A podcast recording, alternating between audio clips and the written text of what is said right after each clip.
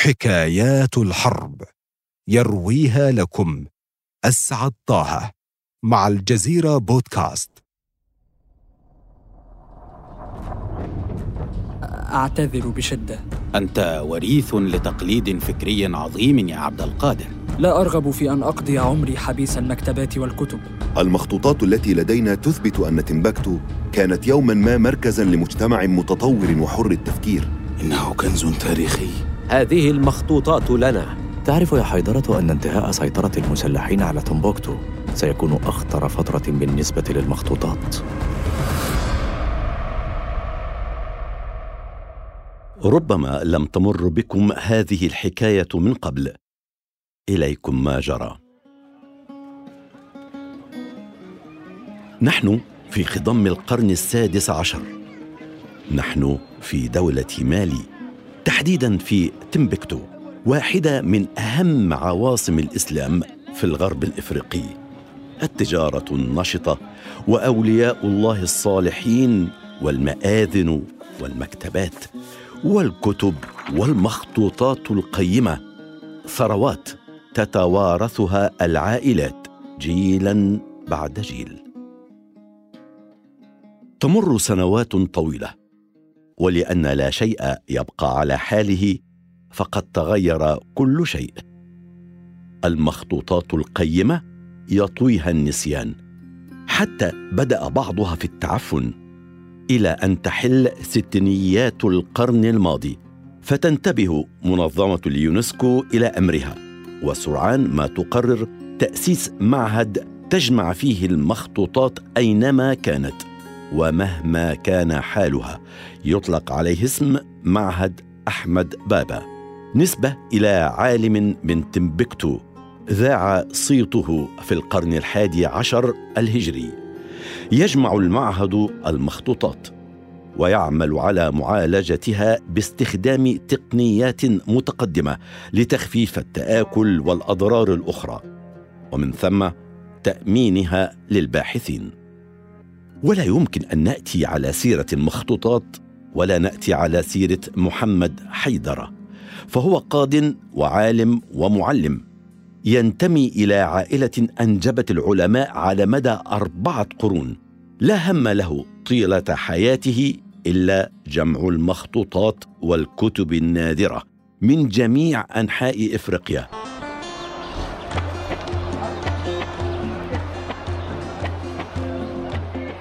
في عام 1981 يتوفى الرجل. يطلب مدير معهد المخطوطات من ابنه ويدعى عبد القادر حيدرة أن يحل محل أبيه الذي كان يعمل جامعا رئيسيا للمخطوطات في المعهد. عبد القادر شاب عمره 17 عاما لا يبدي اهتماما بالأمر. حلمه أن يعمل بالتجارة وأن يجني المال.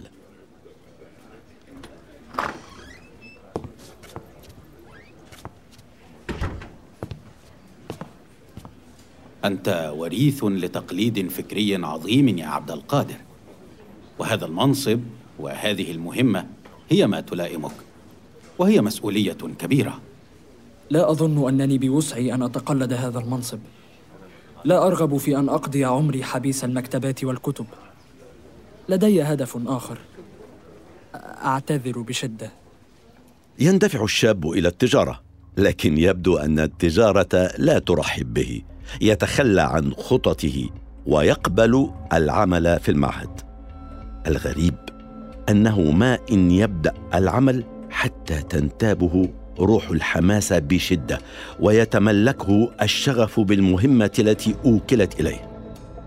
وعلى خطى والده يبدأ حيدر الإبن طرق أبواب العائلات في تمبكتو يحاول إقناعهم بإخراج مخطوطاتهم من مخابئها.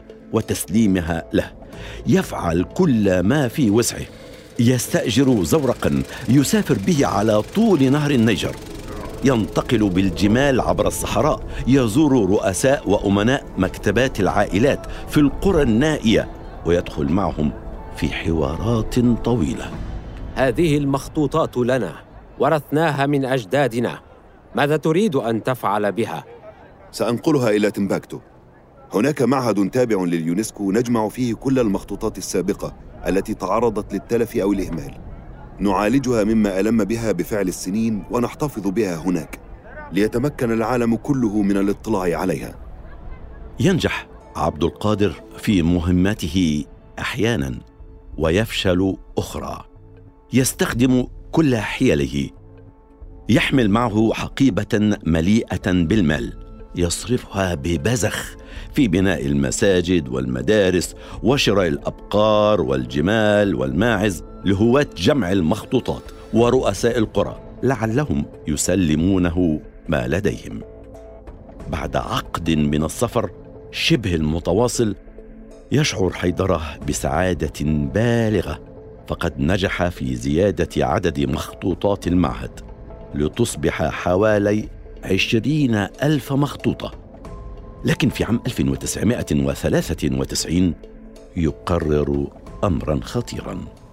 سأترك منصبي في معهد أحمد بابا. لماذا؟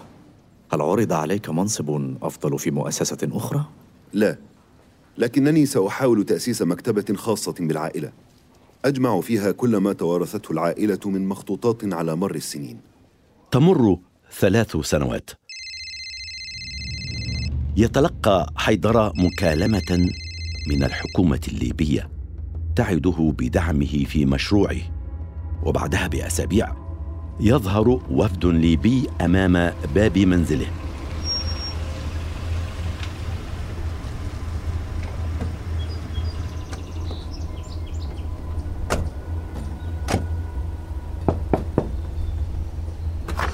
يفحصون ما لديه من مخطوطات ويعرضون شراء كل شيء على الفور ونقله إلى طرابلس بالسعر الذي يحدده. يرفض حيدر العرض المغري بشدة. هذا ليس لي. إنه تراث مالي. تراث أمة عظيمة. أنا آسف لكنه ليس للبيع. في العام نفسه يقع حدث مهم.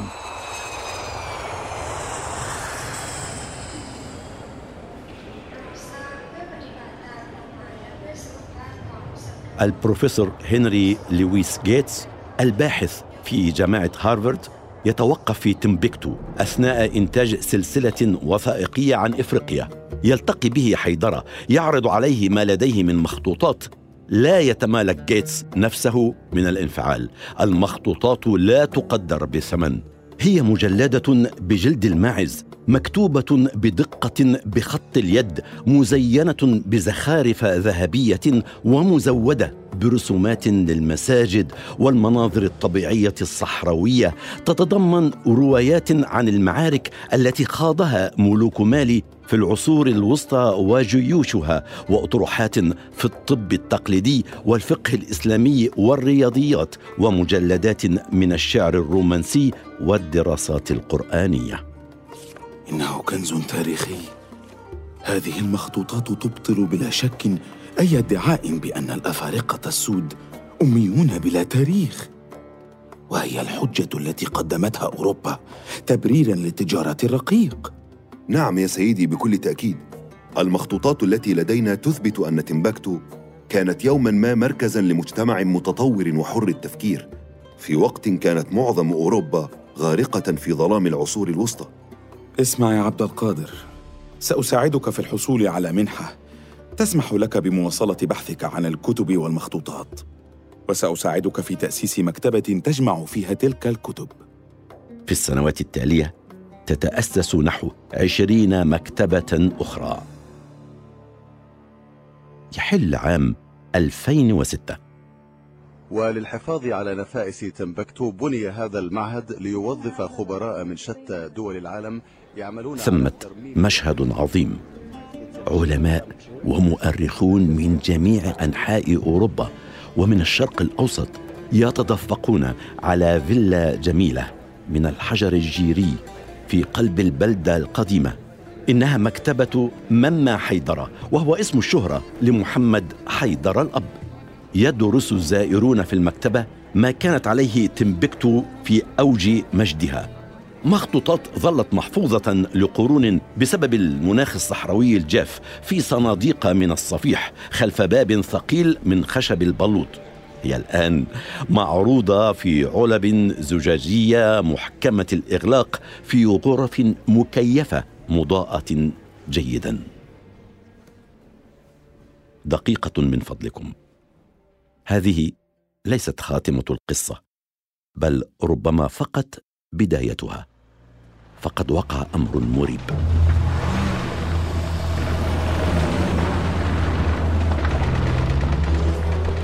في أواخر مارس آذار من عام 2012 يبدأ مسلحون تابعون لتنظيم القاعدة في بلاد المغرب الإسلامي مسيرتهم نحو تمبكتو بين عشية وضحاها تغرق المدينة في كابوس.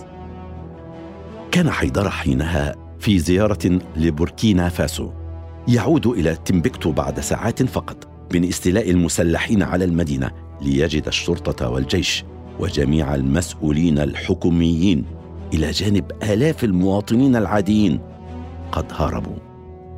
يملأ اللصوص الشوارع يسحبون الأموال من البنوك ويدمرون المتاجر يقتحمون المنازل والفنادق. يشعر حيدره بالقلق على المخطوطات. يقرر امرا. يبدأ مع ابن أخيه في شراء صناديق معدنية وتخزينها في المكتبات. وعندما تنفذ كل الصناديق الموجودة في تمبكتو يحاولون الحصول على مزيد من الأسواق الواقعة في أقصى الجنوب.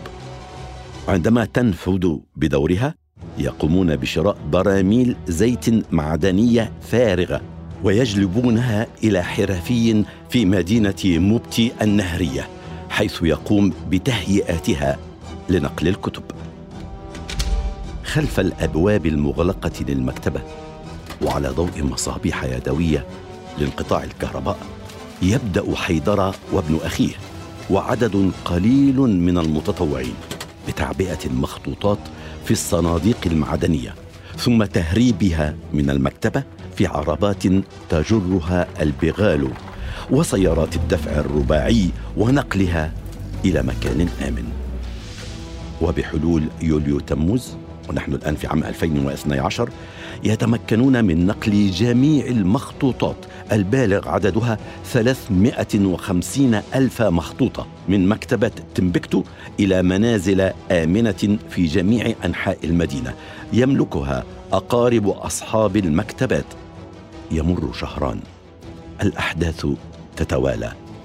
يرى حيدرة أن المخطوطات رغم ذلك ليست في أمان ومن الواجب نقلها إلى خارج المدينة. من تمبكتو إلى باماكو. باعتبار أن باماكو ظلت طوال تلك الأحداث بعيدة عن سيطرة المسلحين.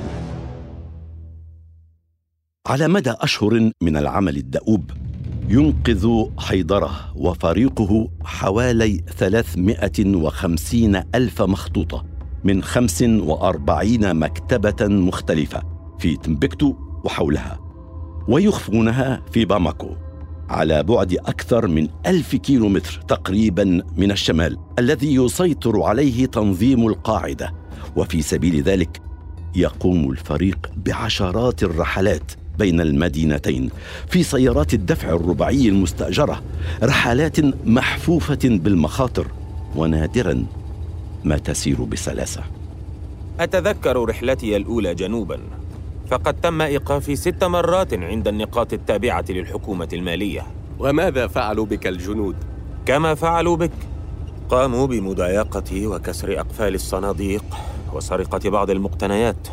في إحدى الرحلات تتعطل سيارة ابن أخيه الذي يشاركه العمل في الطريق وبعد إصلاحها يتوه سائقه في الطريق وبعد أسبوع يصل إلى باماكو حيث يعتقل من جديد ويحتجز في سجن بائس. يصل عبد القادر حيدرة ويضطر إلى دفع كثير من المال لتحرير ابن أخيه والمخطوطات. في البداية لم يكن لدي خيار سوى الاستمرار وبمرور الوقت أصبح الأمر أسهل وبعدها قمت بهذه الرحلة عدة مرات. وكيف كنت تتصرف مع الجنود والشرطة؟ كنت أدفع لهم دفعت لهم مرارا وتكرارا. أصبحوا يعرفونني وأصبح الأمر أسهل.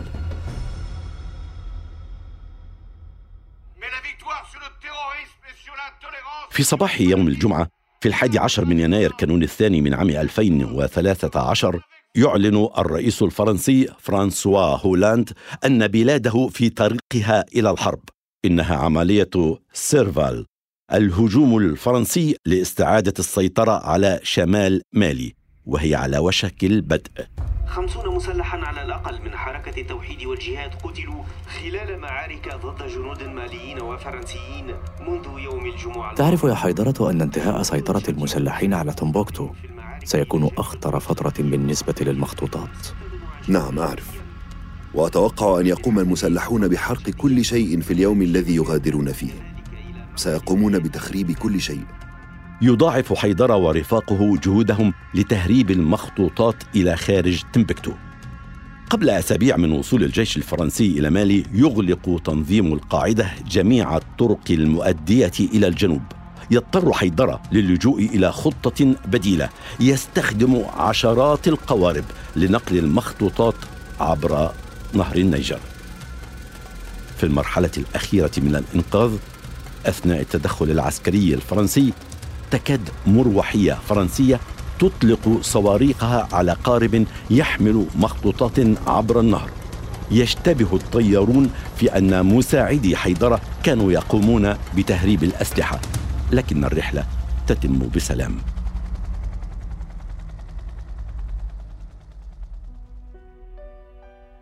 ينجح عبد القادر حيدره ومجموعته في إنقاذ كل المخطوطات تقريبا فيما عدا أربعة آلاف ومئتي مخطوطة احترقت عندما أشعل المسلحون النار في معهد أحمد بابا قبل دقائق من فرارهم من المدينة قبل الغزو الفرنسي. وفي فبراير شباط من عام 2013 تعلن فرنسا نجاح عملية سيرفال في السيطرة على شمال مالي لكنها تعترف أن الجماعات المسلحة ما زالت موجودة. ثم تبدأ الانسحاب على أن توفر قوة إفريقية إقليمية الأمن والاستقرار لمساعدة الجيش المالي. لكن تحقيق الاستقرار ما يزال بعيد المنال. فمالي تعاني منذ ذلك الوقت من الانقسامات والانقلابات وتدهور الوضع الأمني. وماذا عن حيدره نتيجة لجهوده الدؤوبة يتم انتخابه متحدثا باسم أصحاب مخطوطات تمبكتو وهي جمعية تمثل مكتبات المخطوطات الخاصة في تمبكتو يقضي حيدر الآن كثيرا من وقته في العمل على تصنيف المخطوطات وحفظها في مالي وغرب إفريقيا. ورغم انتهاء الحرب رسميا فإن كفاح حيدر لحماية المخطوطات القديمة ما يزال مستمرا في بلد يعاني من المسلحين والجفاف والتصحر والرطوبة واللصوص والمهربين. وكلهم أعداء للمخطوطات. إلى هنا تنتهي الحكاية. غير أن حكايات الحرب لا تنتهي ابدا. اسعدها